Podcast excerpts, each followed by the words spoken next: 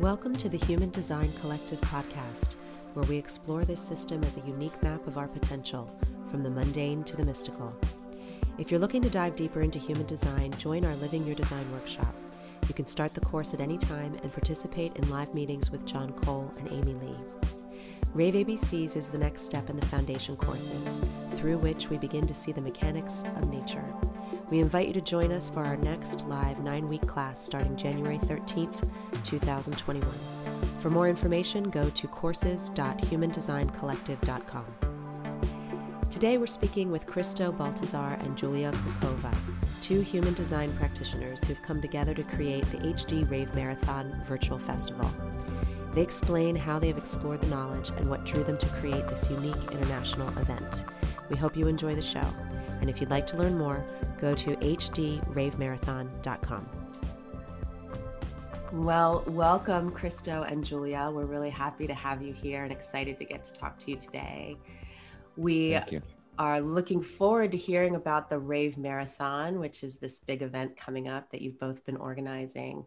But first, we'd love to hear from each of you about your own journey with human design, how it found you and what's been most impactful about it for you. And then we can go into what you all have created. So Christo, would you like to start?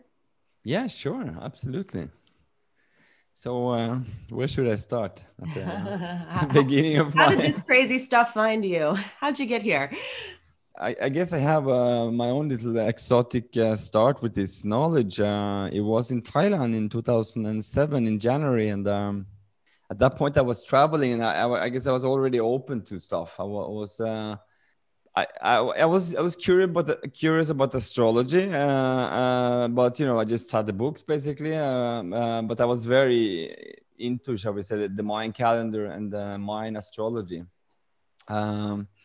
So I was open to it. But I wasn't on an island in Thailand, very remote one, without any cars or anything like that. And there was all just this kind of very narrow road net of scooters basically connecting the island. And one day I'm going from one place of the island where we are staying basically to the other side, to one of the beaches basically. And on the middle point here, on the middle of the island, was this conjunction where the roads met. You can go to beach A, B, C or whatever. And then at that place there was this kind of tourist Western library, cafe, health food type of operation.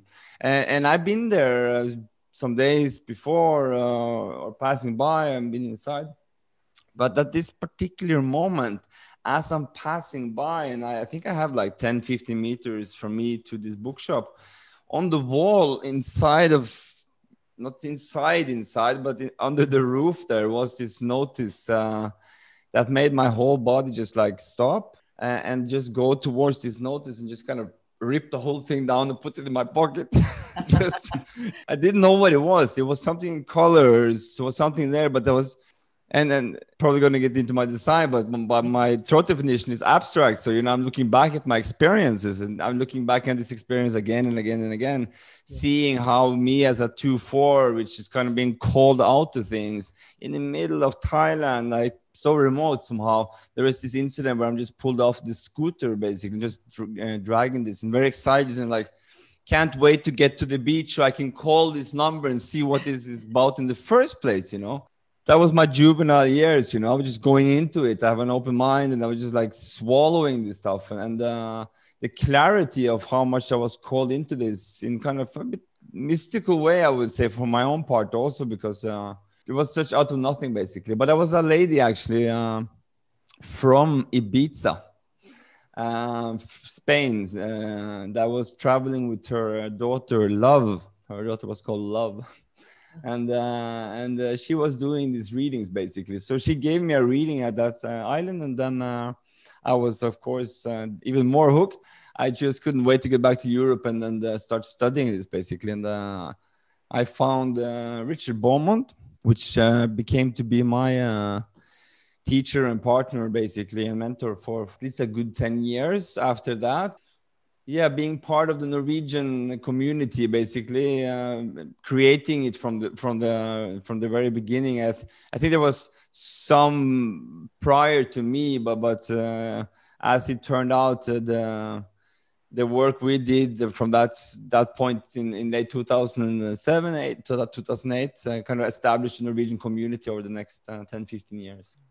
I have a presence internationally, kind of slowly I have migrated more and more into working internationally, also with the festival in Romania, and now finally also with partnering up here with my eminent partner, Julia Krakova. So yeah, that's the short story. Wonderful.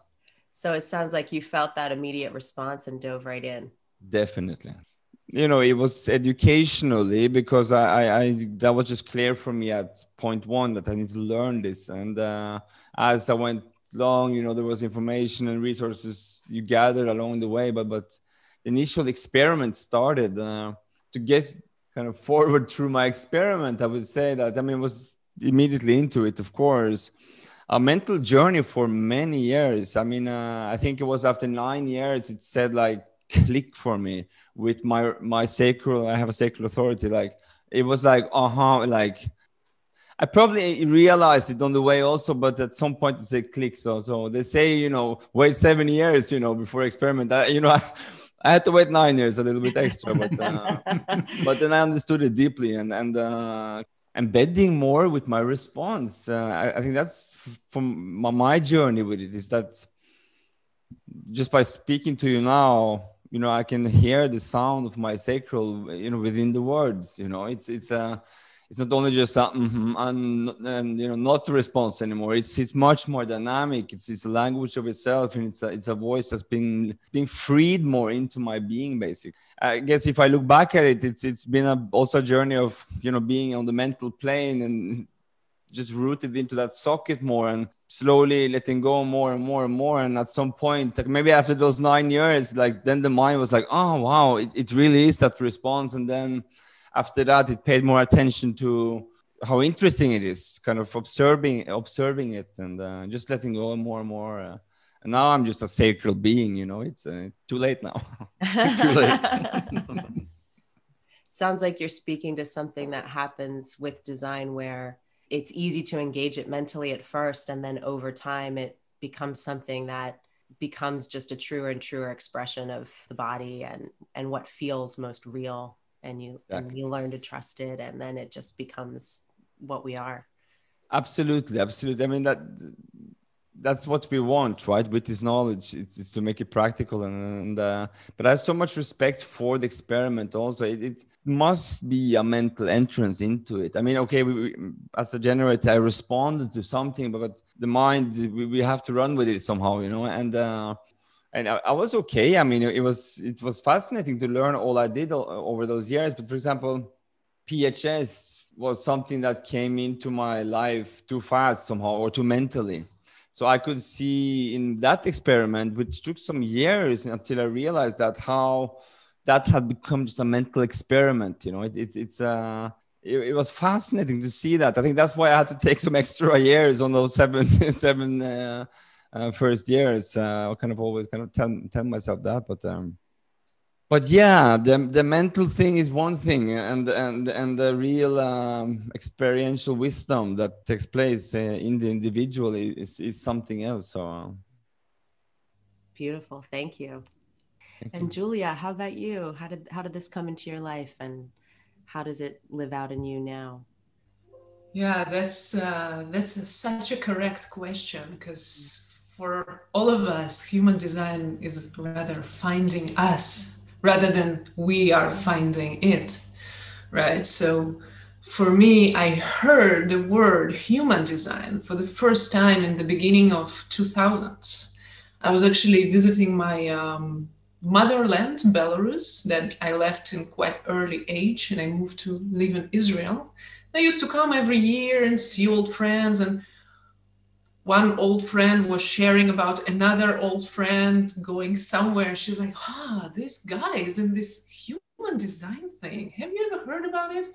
I'm like, no, it sounds like too much. Like, who the heck would invent something with that big name? Wow.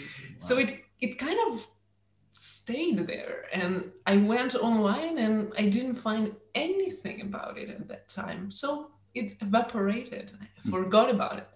And later on, I had quite an intense journey. Not kind of seeking, but just things were finding me. So I was very beautifully combining the corporate world. I was working as a photographer and photo editor, and at the same time studying Kabbalah, and then going to live in India. And then I ended up living in my own community, Israel, for quite a lot of years. And so one person came there, I mean, all the spiritual people coming and sharing their gifts. And she was like, hey, do you want to get a reading? I was like, wow, yeah, Human Design, of course. I was waiting for this moment. And at that time, I didn't really know my time of birth. So she was like, we're going to put like a noon, because that's what they do when they don't know, right? Mm-hmm. And I was a generator. So I received the reading and it was like, whatever. I never wanted to go deeper. I never wanted to learn more. And I basically said, it's just one more thing. I'm not interested in that. And I forgot about it all the way. And then 2 years later, another friend of mine came from her journeys all around the world. She's like, Julia, you have to get the reading, you know, it's so amazing. And I was like, don't worry. I mean, I had a reading. It's like nothing, you know.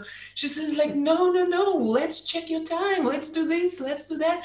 So she was almost like forcing me to go through that reading. And I was like, no, I'm here with this Maya thing. And like, and I didn't really feel the Maya, by the way. It was interesting.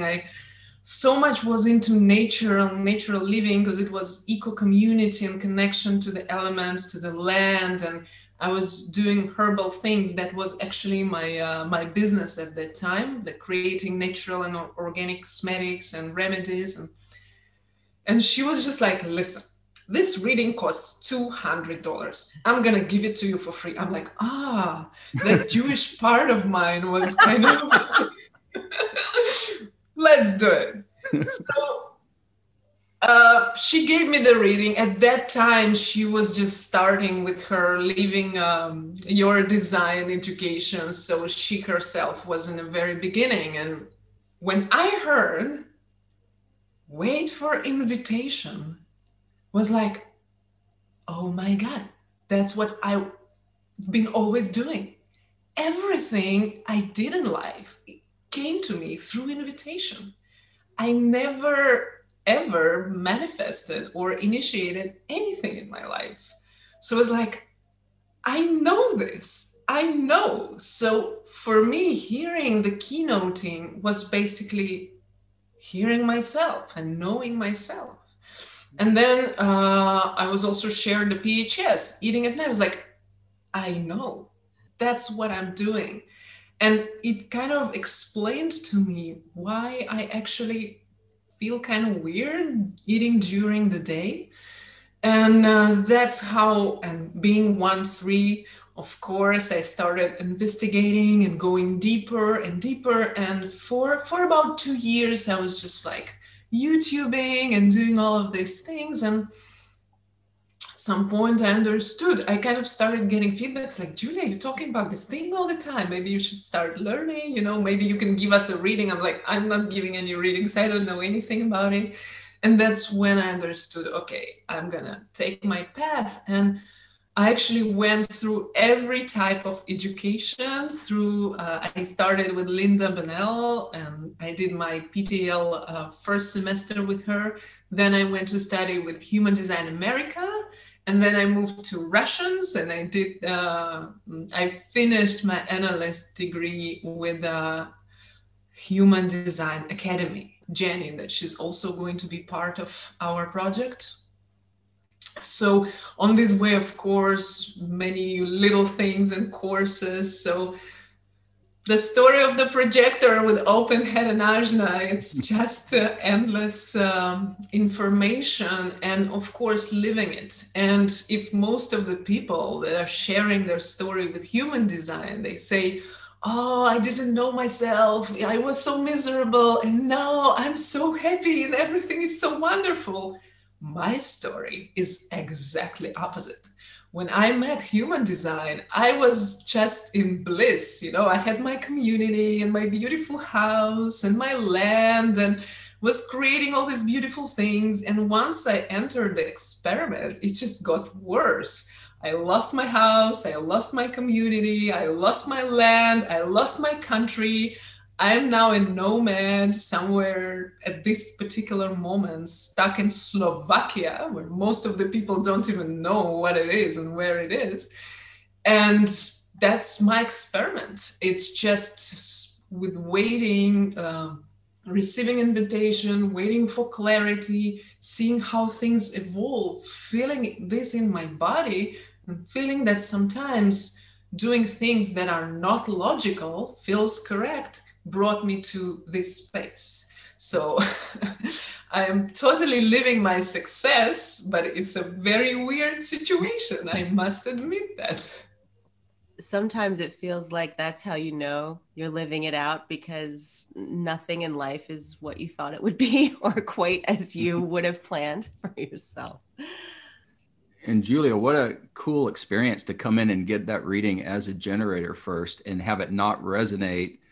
And then to say, yeah, this is not for me, or I don't get it, or, and then to come back later and feel the difference in a projector reading or approach to life. Almost feels like very 1-3 as a process to me, to go through and say like, no, this is not it. It doesn't work. And then to come back and then go deeper in it and then find out like, oh, there's something to it. That is the magic of genetic code that we are all sharing and we're all bringing to the world. Because that's the truth of the being. Once you know who you are, you resonate with this information, it's just living inside of you. And once you know who you are and you're getting information that is like not resonating, it's just okay. Anyway, we know that only 4% of population who are going to be exposed to the knowledge are going to resonate with it in one way or another. Mm-hmm. So now, do you both work with Human Design as practitioners, or is this project that you've created your main focus? So for me, I've just actually finished my studies 1 year ago, and I'm just about to receive my analyst diploma. I also graduated as a child development analyst and a family practitioner. And I'm leaving your design guide. And I'm pretty much doing all of that. So Human Design takes about 100% of my life at this point, except of course my personal practices and physical, I'm doing yoga. I'm also a yoga teacher, and sometimes I am teaching, but it's more of a hobby.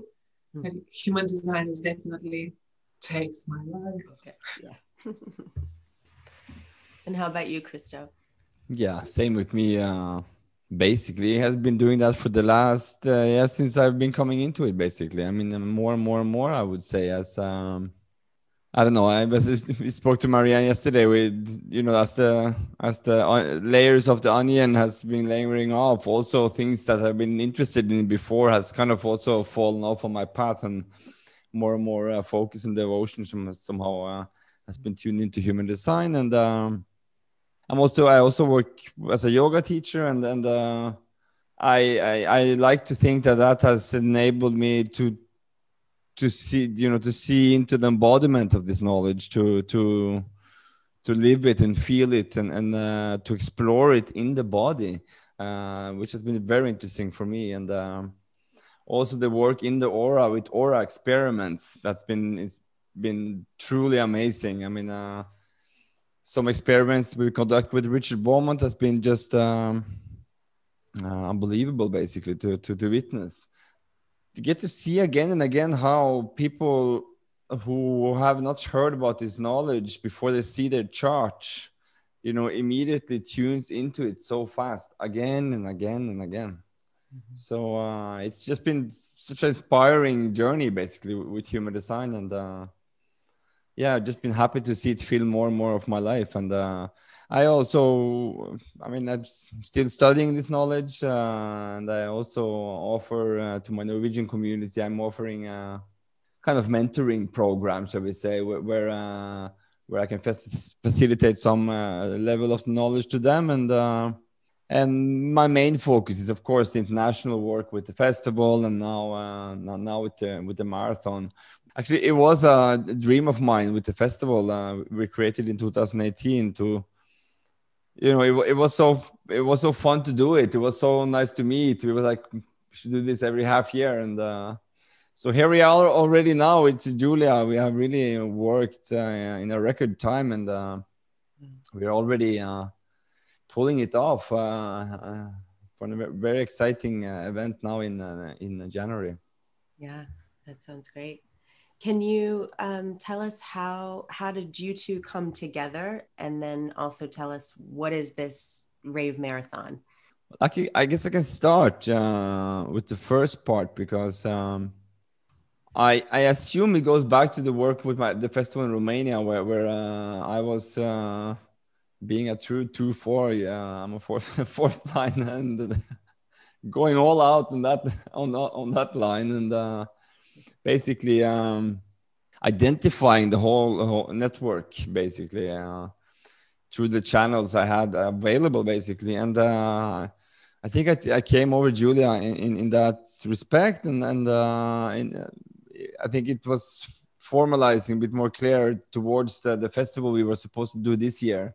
Where I invited Julia and Pepe. Actually, we wanted it from the year before also, but we didn't manage. So it was with this festival work and the invitation there that has brought us there, basically. And yeah, Julia, maybe you want to continue how it came into the marathon.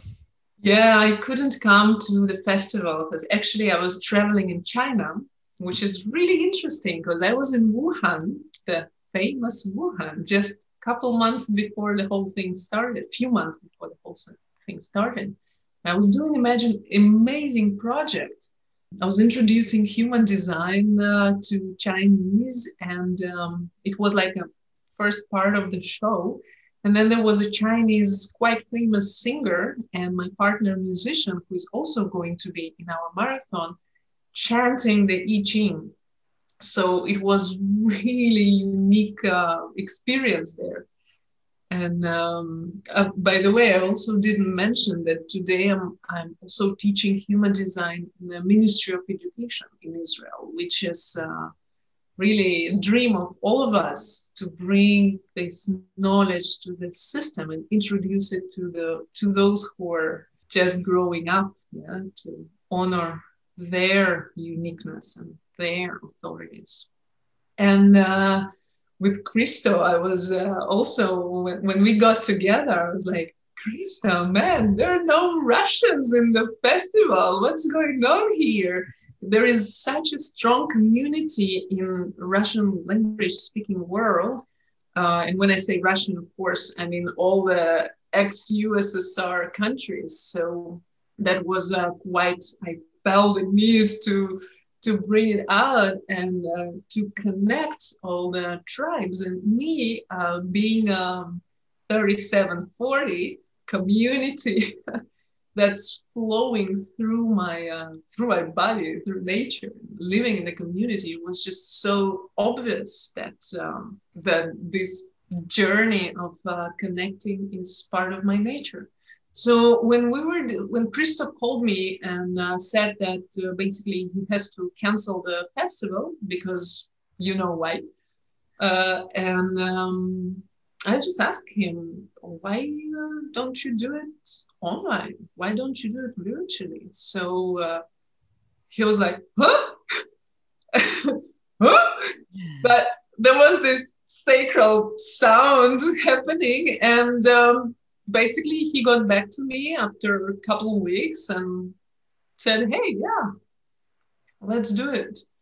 So I already had some experience working online, and so did Christo. And since then we started creating that slowly. We're really taking it easy. We're not running that project.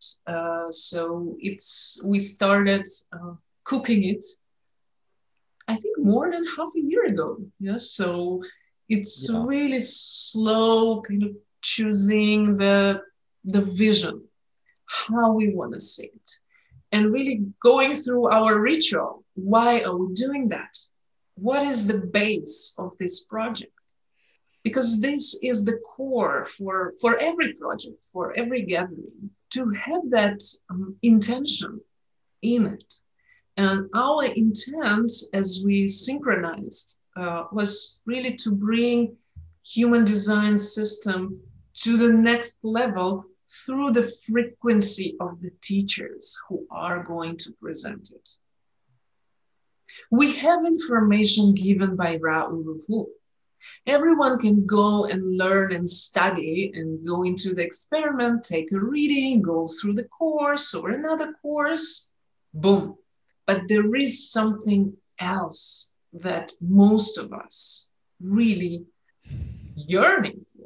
And that is the community. That is the exchange. That is the platform where we can hear each other. I mean, you guys created exactly the same thing, just in a different format.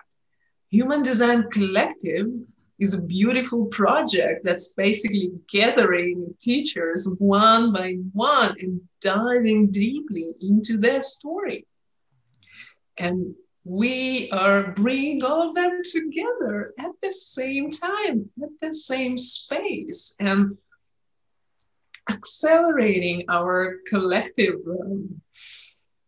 journey into the self, into the depth of the nature of what we are. And that's one of the things that really jumped out to me when I started hearing about the upcoming Rave Marathon, was just the quality and depth of people that you had gathered together. A lot of people who had been deep into the knowledge and the experiment for so long, but spread out across the world. And, you know, I haven't been in human design, I would say, long enough to have participated in any of the previous events, like over in Ibiza and, you know, the stuff that there were gatherings in the past. And I was unfortunately not able to attend the Human Design Festival, but, I was just immediately impressed. It's like, wow, you've really done an amazing job at getting everyone together, you know, and letting all these different voices show up on the same event, same platform, same experience. And what was that like for you? Like when you started, had you already been talking to people with the initial kind of version of the festival, and then it was just kind of a transition into the online format, or? Absolutely. I mean, that was the foundation of it, shall we say. I mean, from the festival in 2019, I had such a good relationship with Andrea Reichel Wolf and Dashana, and Deborah Matthews from IHTS, and also IHTS in general. I mean, Linda was really like so cheerful about this festival, and she said she wanted to come, and etc. And really, she really liked the initiative. So we had their support, and if I can really be in my strategies, but that I wanted to, you know, work with the sources out there. I mean, I'm a Sphinx, and I'm coming from a place also, you know, coming into these events where you know, it's original teachings of Ra, not to be, I mean, I'm a 2/4, I'm a preacher, right? So I guess I'm a little bit allowed within this domain, but not to make it anything holy, but I really feel very strong. I maybe a bit of a traditionalist, but I feel very strong about this experimenting with this core part of the knowledge. And then, so it was a natural thing to work with IHDS as a regulator, shall we say, on the types of teachers. But on the festival, we had a broader scope, basically, because we had yoga, we had more things. But that was the foundation for it, and. It's been the work with Julia. I mean, she's a projector. I'm an MG, and I have a long experience with working with projectors by now. So, you know, I know it very well.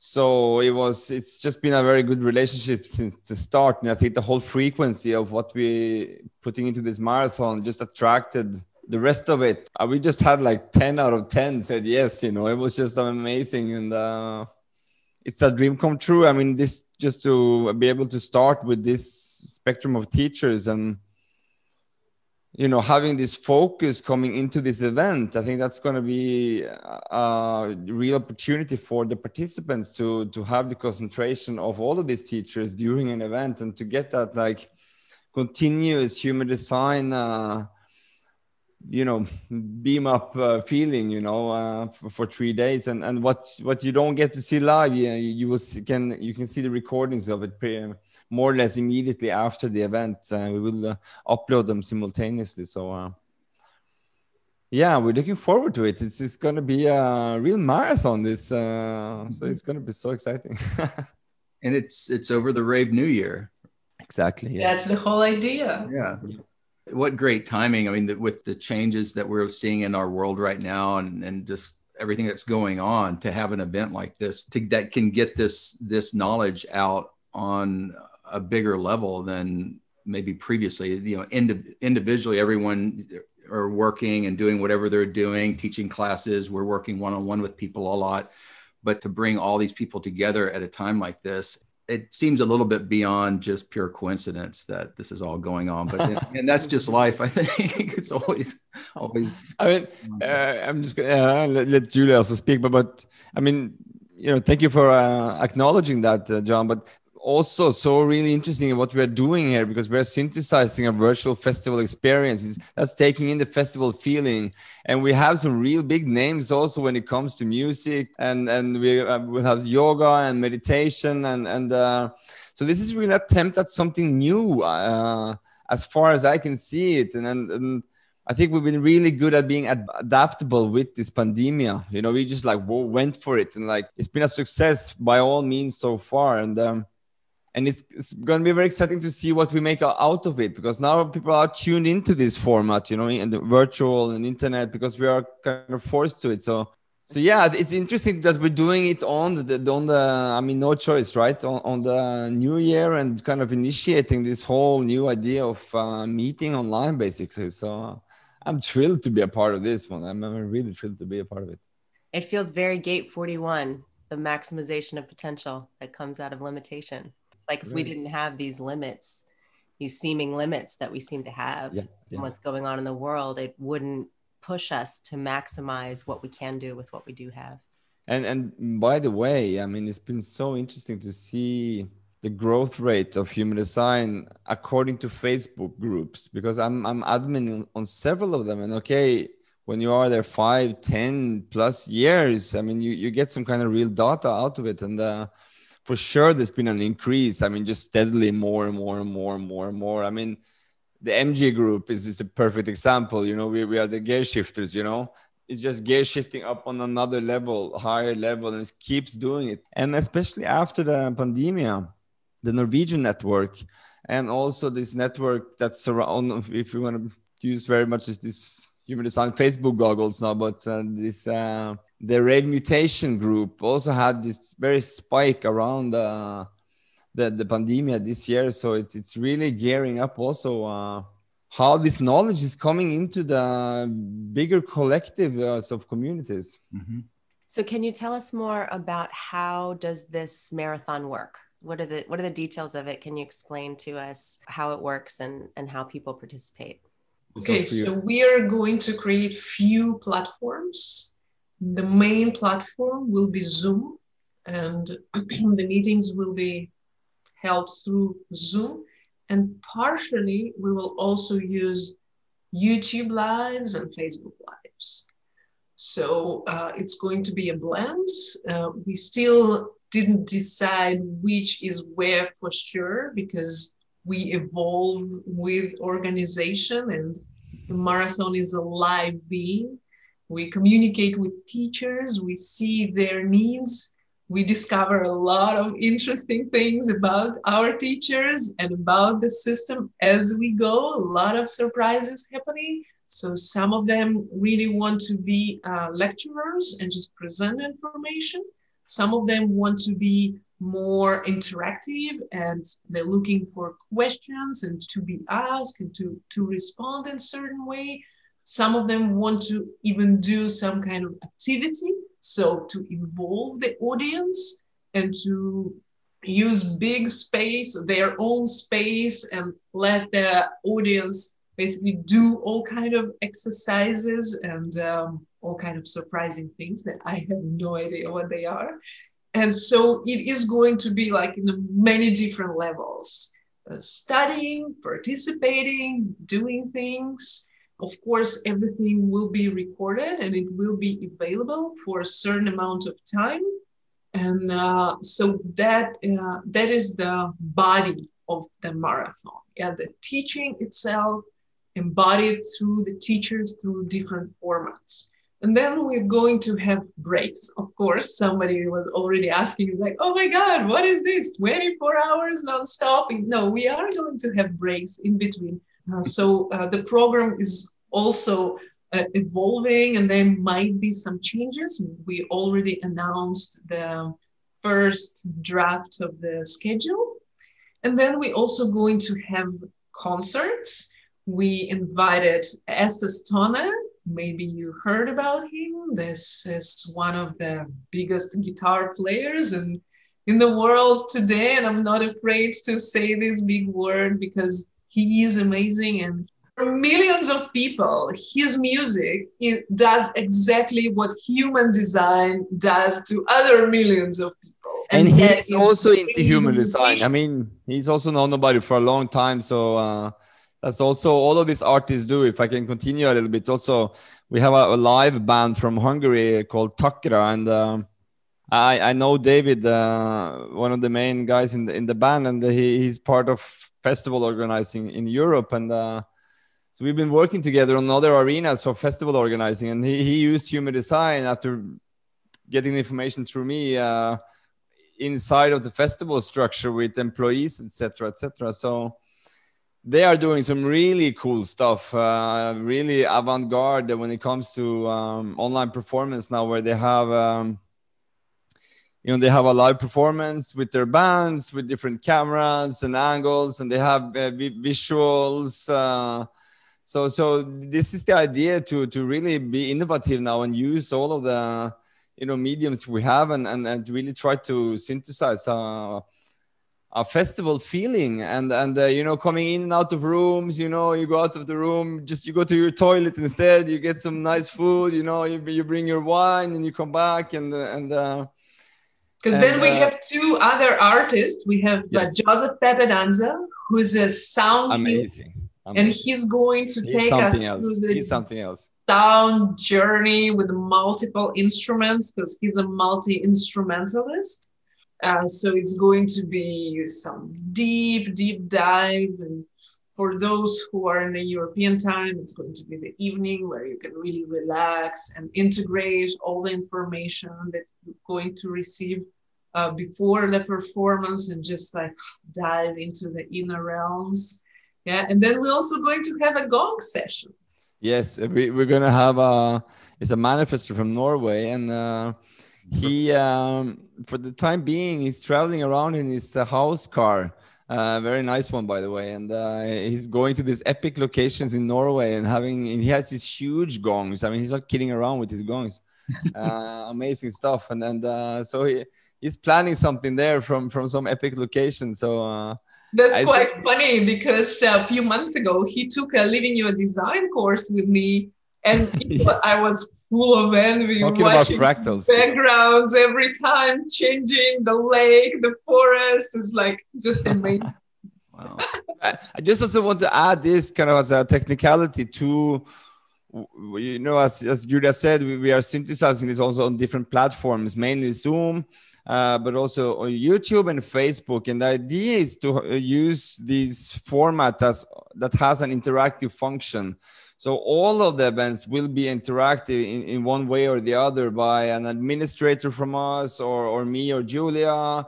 So there will be at least a chat log to interact with the people there, also on Zoom, that people can ask questions and filter them through us. And we can, if we get time, we can ask the teachers, etc. So that's the idea, that people can always talk to each other. You know, it can just be people on Zoom, you know, that's, oh, there's a person I know, you can chat on the private log, etc. So when people sign up for the conference, they will then have access to be able to choose which of these events to go to throughout the weekend. Some of them will be these talks and lectures with teachers, and some will be more experiential workshops, and some will be these performances that they'll get to see. Yeah. And the ticket includes also all the recordings. As I said in the beginning, that they will be made available. That's what we aim, at least immediately after, basically, after we have recorded them, we upload them. And then for some months after that, you can download everything to your computer and then have them there and then look at them again and again. So who will be there in terms of teachers, and what kind of content are you all expecting so far? Well, we can start with Linda Bunella. No. The idea was actually, if we already present the marathon chronologically, then we thought that it would be great to start with the reflective frequency, because the reflectors, they are bringing this unique frequency. So we said that we will start with a ceremony where we actually will be held by Nisarg, who is one of the first wave teachers, and she's been with Ra for so many years. And I personally didn't study with her, but some of my students went through workshops and courses with her. And just to hear the response and recommendation and the stories of what she brings, even through the online format, was like, yeah, that's how we want to open, to start this 3-day journey with the reflector frequency. Actually, so and Dirk, who's another. Yes. I have to arrest you a little bit, Julia, because it's true that the opening ceremony is what kind of opens the whole event. But we decided just before that, because Human Design at this point now is so, I mean, it's huge. It's all over the world now. And it's also different fractals, shall we say, further out there also. And I can disagree or agree with a lot of that. But what we aim at doing before that is just having an introduction to what Human Design is. You know the one that Ra has, this 15 minutes one, that's just an animated one, you know, just a very kind of mundane representation, introduction to land into. Yes, exactly. To just set the frame, and we cannot think of any better than Andrea Reichel Wolf. I mean, she's a scientist from before, biocellular, molecular scientist. Genetic. Two big words for my open China, but so she's amazing. So we will start with that, but the opening ceremony, as Julia is saying, it's an interesting experiment, because it's going to be like a reflector back-to-back type of experience where Dirk is going to give us the forecast for next year. It's amazing, right? To get a forecast from a reflector, and he loves to do this. And then with Nisarg offering a place to land in, she's just amazing to be with online. I mean, we had some opportunities, and then she's really offering something through this electronic medium. And that's an interesting thing, because we also spoke with Marianne about this yesterday, and there really seems to be some energetic transference. You know, there seems to be some energy that we really are working with online, and it seems like we're getting used to it a little bit, maybe because we have to. Yeah, we have been talking about that a bit with some different guests, just about how this change of social interaction and social mediums, how it's bringing out new discoveries for all of us in how we transmit and how we interchange in terms of energy and frequency, and what still carries through even in this online format, even though so much of Human Design has to do with what happens in the auric contact that we can have, that it does still seem like everyone is discovering what actually still does transmit through this medium across the distance. So it's a fascinating time to be able to gather in a format like this, where there's a potential for people who are really steeped in this teaching to be able to get something across that people can not just relate to or listen to, but actually feel on some level and be affected by. Yeah. And, you know, not to sound too fatalistic here, but like, it just might be the future, you know, and what I'm seeing also with this pandemic and let's just like be more clear about it. Like with this 2020 and this kind of obvious countdown to 2027, like, okay, pandemic, okay, check, you know, like, okay, check, there's more things also. But what I'm seeing is like how fast things are mutating. I'm already seeing it. It's kind of like, for me, doing a festival, you know, in physical one in Romania, and like looking forward like 10, 15 years, like, oh, wow, it's going to be so great. Like 5 years, 500 people, like 10, 2,000 people, like, boom, you know, like, okay, what's just 1 year?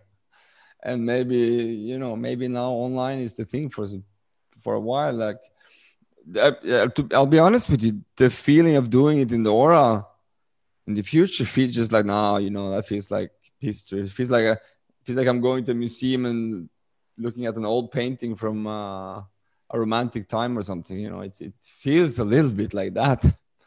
So, and actually, it's really good point, Christo. I want to share, because last year we have organized the Aura gathering for the Rave New Year in Israel. And that was absolutely amazing. I mean, maybe you know how Israel is by the DNA code, very collective and tribal beings. So it was a huge gathering. It was a bit over 200 people there. I so few of my friends were kind of coming out and going in, and it started raining, but they were out and in. I was like, what's going on? I was like, this is too much. This is too intense. I mean, imagine 200 people in one space. And many of them are in the experiment. They're present. They're aware. They are here. It's a lot. And those who are open, who are sensitive, open emotional, the hermits, the calm PHS, like, think about all of those together. It is kind of, even though it's been one of the beautiful events, I must admit, despite this and that, yeah, it's exactly what Christo is saying. When we are gathering in the small groups, it's much more easy on the body. It's much easier on the solar plexus and open centers and so on. And we experience it more and more. And in what Ra was sharing as well, that there is a kind of decentralization. We are going into small communities, what he called pentas, right? I mean, it's just, I think you're right, Julia, in saying that it really carries that. And for me, just in my personal journey, just to see how the Norwegian community just exploded this year. I mean, it tenfolded in people joining the groups. I had regular courses the whole year. I mean, never had that before. It was just, you know, more on demand and when it was needed. And so it's something really happened. And what I find there also, like, the demographic of those people are, first of all, also interestingly, not in my closest network at all. They might not have any kind of connection to my network, rather than me being just kind of one of the ones doing it in Norway, basically. I mean, I guess I'm known in Norway for doing human design, but most of them are, you know, middle-aged, shall we say ladies, and live all kinds of places in Norway. There's no really stereotype of it. Yeah, I really like the point that you're making about the mutation and about this event and the time that we're in. You know, when we're seeing this movement to more and more online events, you know, meeting on Zoom or Facebook and these type of things, it's almost like another expression of this change of the background frequency and this mutation of the solar plexus binary, to where we have these opportunities to get more in touch with, like, subtle levels of, become more sensitive to these interactions on an energetic level, like, even across the distance, across these technologies, where, like you were saying, Julia, if we're all in, like, get 200 people crammed into the same space, it's going to be so loud. And for, you know, those of us who are really sensitive or really open, it's a different situation. It's not like it's good or bad, right or wrong, but you have different possibilities in each scenario. And I just can't help but feel like this is just part of, like you're saying, Christo, this is just the direction things are going. Yeah, I'm kind of almost bursting here as an MG. Like, I'm sitting here with three projectors. Am I right? Yeah, I think so. And this has just been my story for 10 years at least. Like, I've been in projector training. I'm so happy for it.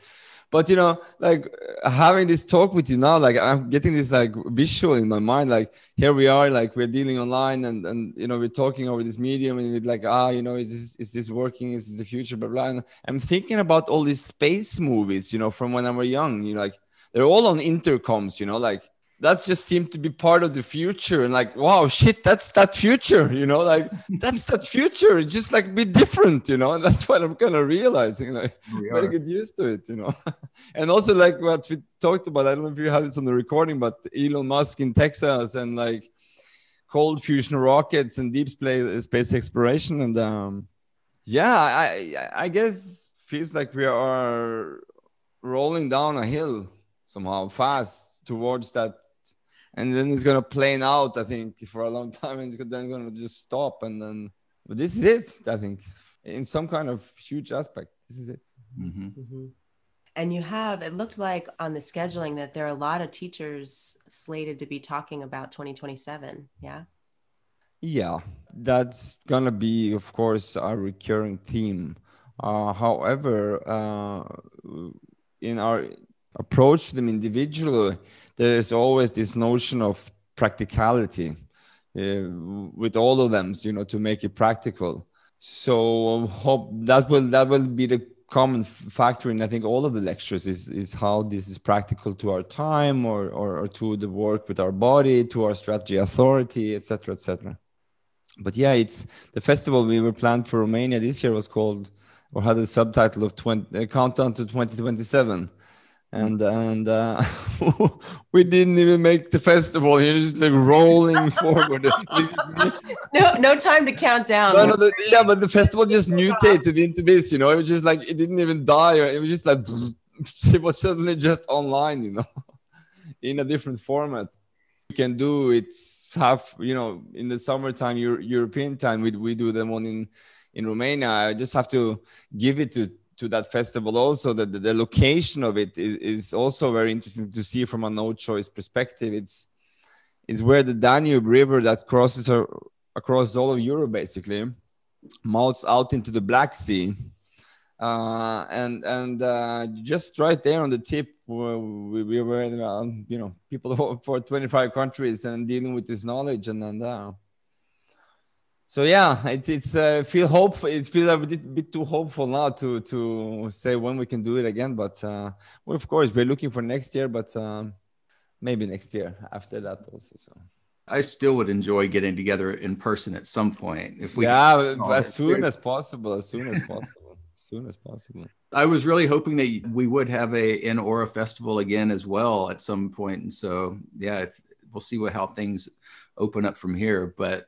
From my point of view, you as an opportunist again, doing this work. The one fortifies the other. Yeah. We're working now. Now the experience festival was a bit passive, and we changed the name on the group to the marathon. But we're gonna just keep on changing it, depending on what's kind of coming next up. So be prepared. So it's gonna be very nice.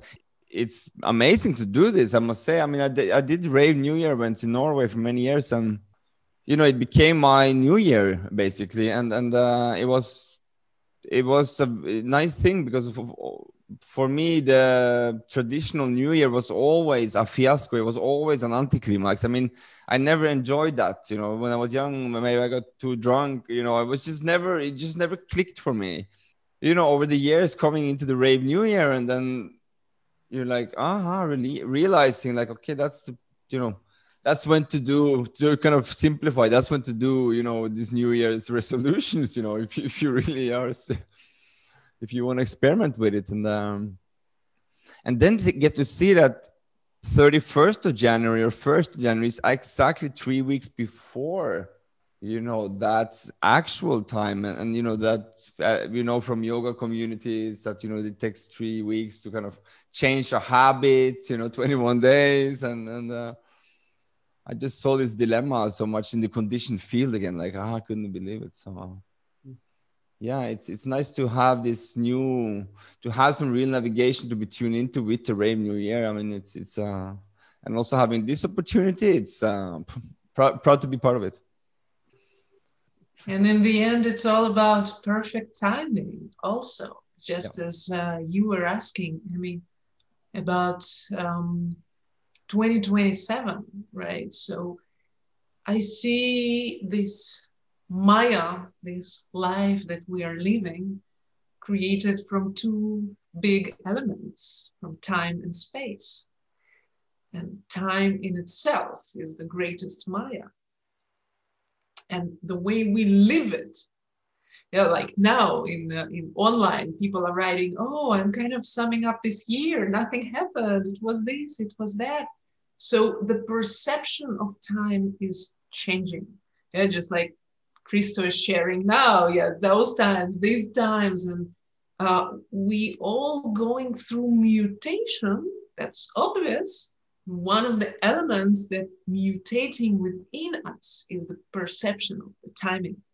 So no matter what we are talking about, what kind of relationships we're going through, what kind of information we are studying or applying, practicing, there is always this element of timing. And what I love about human design, it actually came to me from Torah, as I was mentioning before, was studying Kabbalah for quite a few years with a serious teacher. And he always liked to say, okay, what is the bottom line of the teaching? You have to explain the most complicated teaching while you're able to stand on one leg. That was the ancient, in ancient times, they used to ask Rabbi, how can you sum up the whole great teaching while you're standing on one leg? And he would say, love your neighbor as you love yourself. And so people sometimes are asking me, so how do I know this whole complicating thing?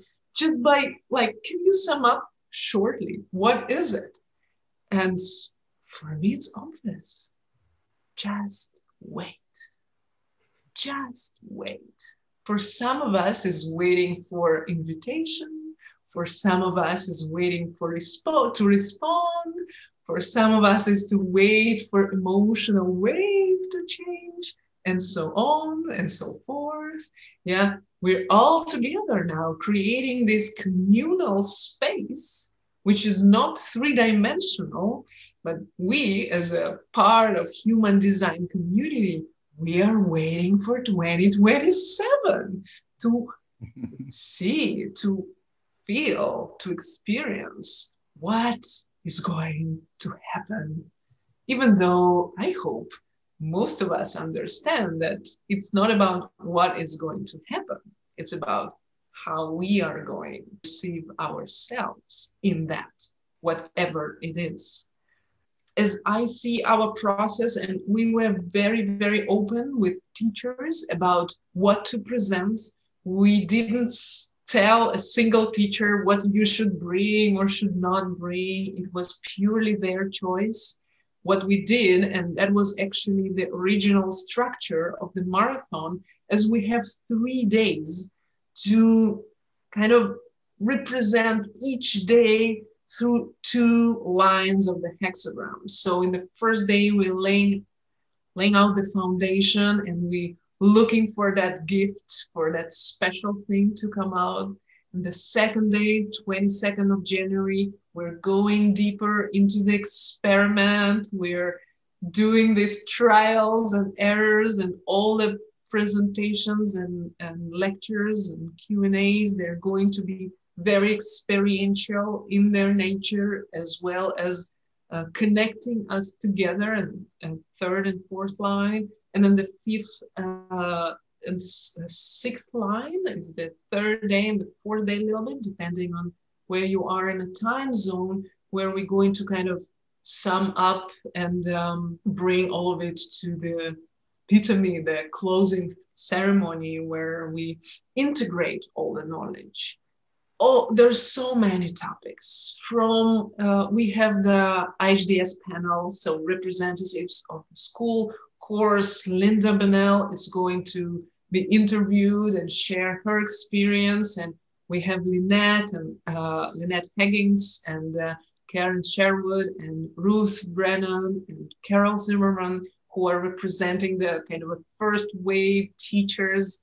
They are bringing this pure, beautiful frequency of the teaching as was taught originally by Ra. And then we have so many other teachers that are bringing their elements and their perspectives and upgrading the knowledge through their experiment and their years and years of teaching and kind of expanding the system through themselves.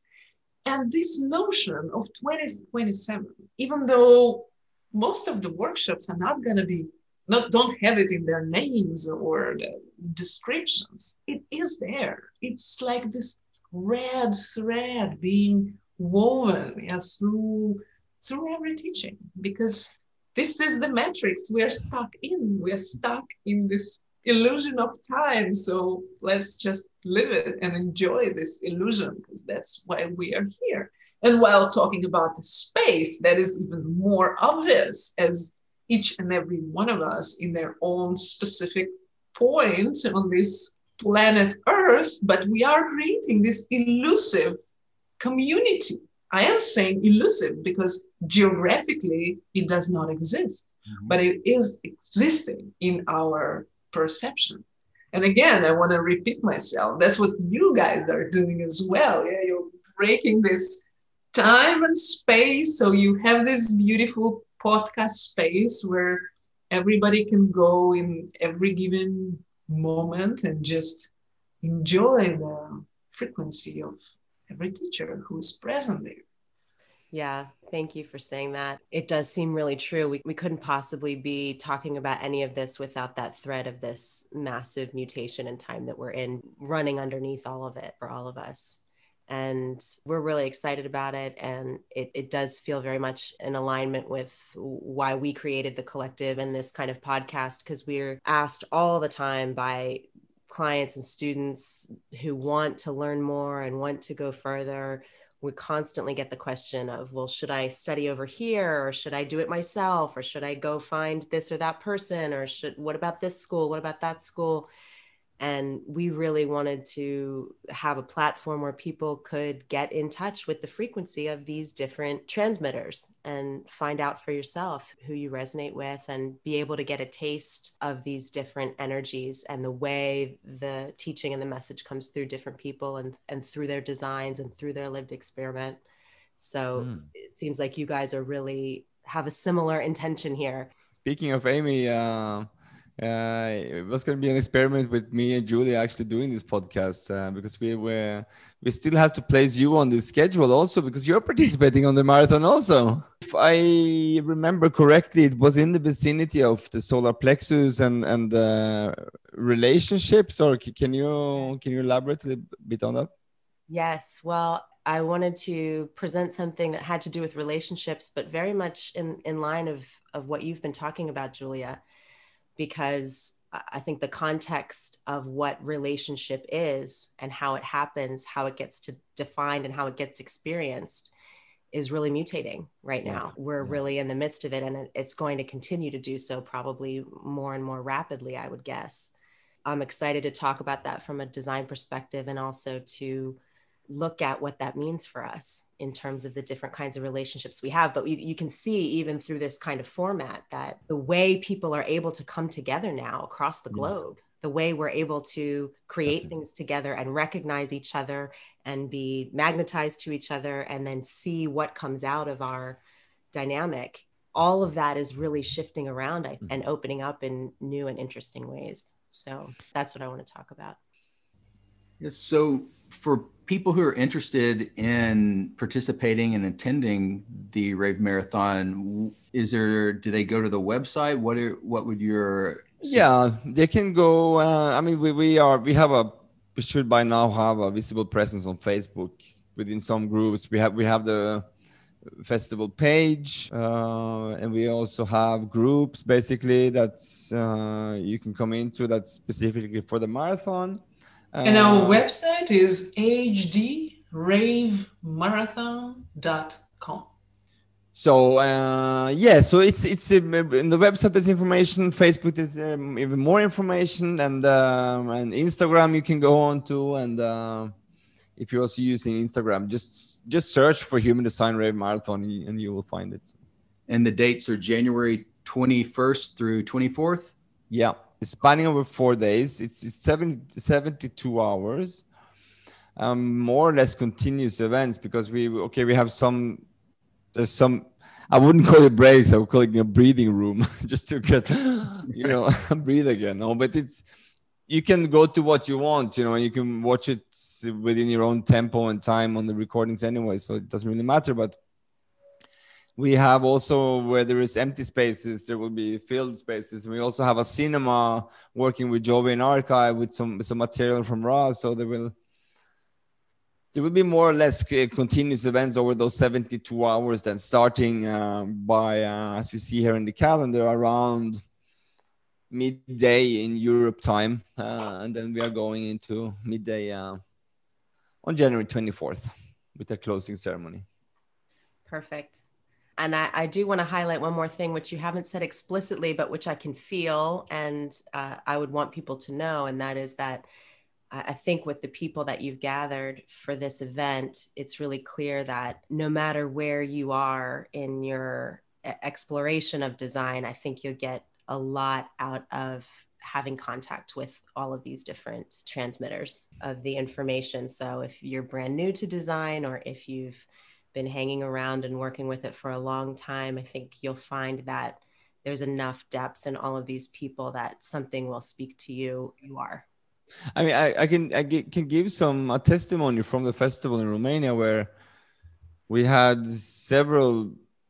I mean, all of them are good in their own way. I mean, that's not how I measure in the end, anyways. If a teacher is good or not, I mean, it's there's something else, that you respond or not, and etc. But we have the information from Ra, and it's amazing, the videos and the audios, etc. And it's food for a long time.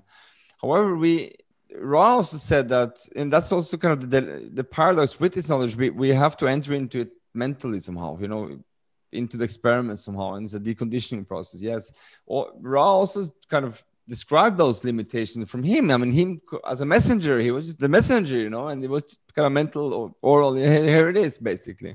It's up to you, in the future, you generators he was pointing to kind of make this knowledge real. And I think that's where we are today. That's what I saw at the festival in Romania. Like, okay, he's not here anymore. We have to make this ourselves. That was my, wanting to gather them all, basically, and the value of that, there's value in it, because that's who we got, and as a fact, the ones that we are considering, the authorities, is the one that spent the most time with him, that spent 10, 20, 30 years, and this is an auric knowledge, and for sure that had an effect on them. So I think now we're coming with this marathon and seeing what we're actually been able to do is to then kind of, simulating Ra's presence in a bit. We cannot, and we're not aiming to do that, but like, this is the best we can do. And that's going to be really interesting to have them all concentrated in one place. Well, thank you so much. Thank you both for being here and for all the work you've put into creating this and bringing this to everyone. I think it's a huge contribution. And it's exciting to see a diverse human design community coming together. So thank you. It's been a pleasure. Yeah, thank you too for being part of it. And just want to note this too, also kind of, I mean, I have to thank the community out there, because it's all of you that's making this possible in the first place. Also how I stepped into more international work and with the festival, and I feel really proud of, doing that. But also it's the community now wanting it, and that's what's exciting to see, that this is actually the community is doing it. We are getting to facilitate it. And also more, I also have visions going further, actually. And we had in Norway, when I grew up, we had this kind of Good Morning TV you know, very cozy, you know, like very, not very strictly scripted, you know, like people with their coffee cups and like blah, blah, blah. It's kind of cozy in the morning. So what doesn't similar with Human Design, you know, like a continuous kind of platform for sharing our experiences in within the network, because it's so big now, the network. And then just by sitting with you guys here now and you know, it's not that we strictly speak keynotes or anything. Maybe we share them here or there, but it's engaging. It's always rewarding for me to meet people in the community. Well, thank you. We're looking forward to it, and good luck in these last moments leading up to it. All the last minute preparations. I hope everything goes smoothly. Thank you, guys. Thank you for having us. Yeah. Thank you. Thank you both. Glad we could do this. Yeah, it was really, really nice. Really, really nice. And yeah, look forward to see you in action on the marathon, and just keeping in touch with you guys.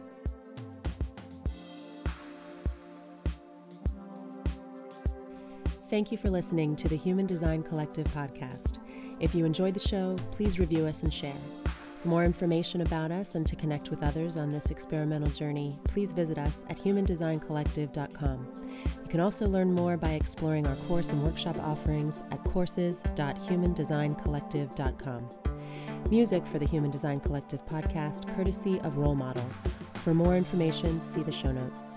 And please stay tuned for more upcoming episodes on the same channel.